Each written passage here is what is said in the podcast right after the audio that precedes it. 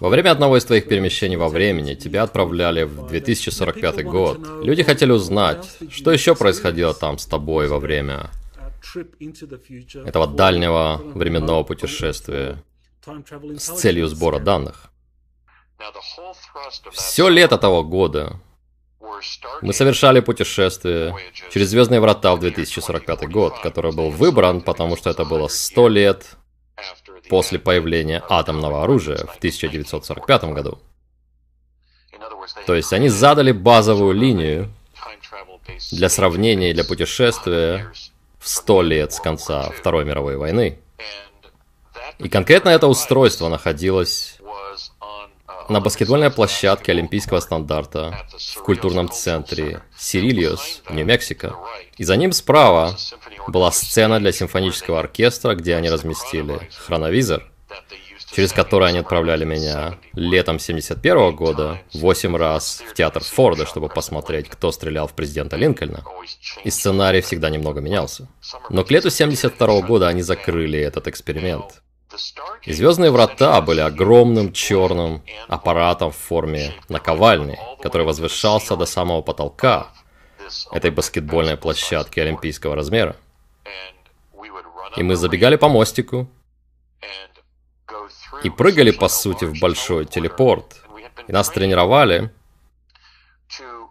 чтобы мы могли немного экономить свой кислород, забирая его с верхней части своих легких Потому что процесс перемещения длился 30 секунд. После входа в Звездные врата, чтобы попасть из 72 года в 2045 год. И когда мы прибывали туда, мы оказывались на такой площади. Я видел разные здания. Я видел мужчин, ездящих на сигвеях.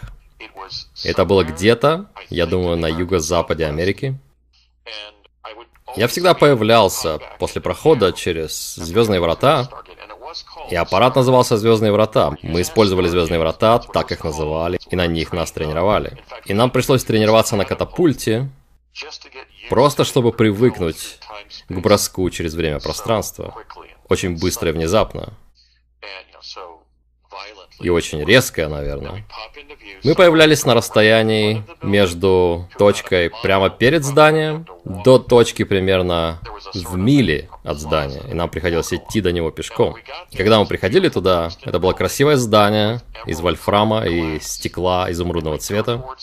Мы шли к двери, которая открывалась автоматически, и внутри этого офиса, который предположительно был зданием ЦРУ или другого разведведомства, в будущем. Они не говорили нам, где это и какой это год. Мы случайно узнали, что это был год 2045, когда их техники были отправлены обратно в наше время, чтобы отремонтировать аппарат. И они спросили нас, ребята, вы не знаете, из какого мы года?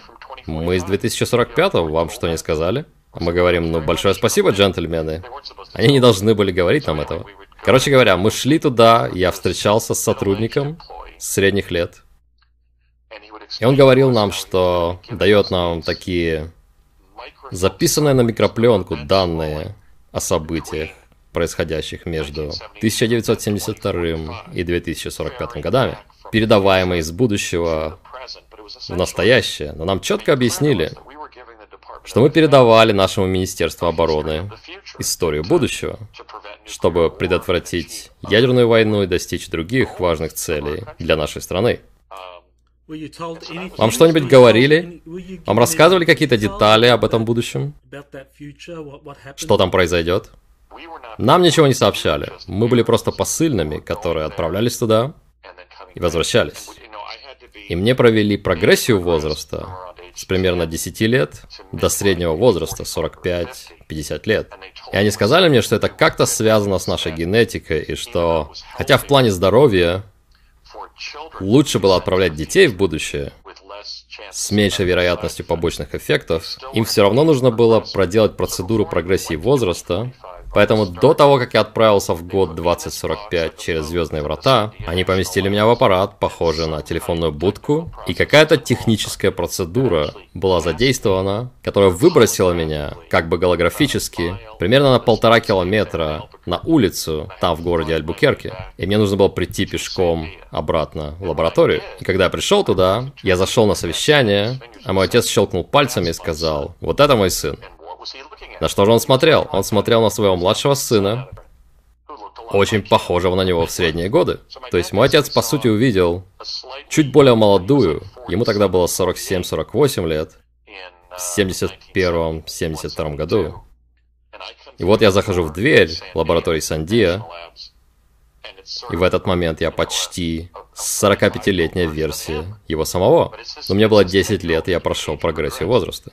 Затем мне пришлось жить примерно 3,5 недели в медицинской лаборатории в Сандия с очень высокими стенами, чтобы никто не видел, что я прошел прогрессию возраста, а не регрессию. Ты можешь рассказать немного о том, как работает эта прогрессия возраста? То есть, что это за технология? И по поводу сознания, то есть ты был десятилетним ребенком в теле 45-летнего мужчины или... Да, да. Они ничего не объяснили мне по поводу самого процесса. Но они поместили меня в аппарат, похожий на телефонную будку, и сказали, «Итак, Энди, когда мы включим аппарат, тебе станет примерно 45-50 лет физически. Но мы знаем, что ты переместишься из здания лаборатории, поэтому просто спроси дорогу у кого-то. У полицейского на улице или у кого угодно. И спроси, как попасть в национальную лабораторию Санди. Я так и сделал. То есть мне каким-то образом не только увеличили возраст, но я был выброшен из лаборатории. Итак, они сделали это, и мой отец и его коллеги отвели меня в медицинскую лабораторию, и мне дали три книги. «Гроздья гнева» Джона Стайнбека, «Моби Дик» Германа Мелвилла и «Приключения Геккельбери Фина» Марка Твена. Я прочитал все три, и отец сказал мне, не волнуйся, тебе просто нужно жить в этой комнате следующие три-три с половиной недели, и сотрудница будет приносить тебе завтрак, обед и ужин. Тебя будут кормить как короля, так что не волнуйся. У меня была кровать, умывальник и комод.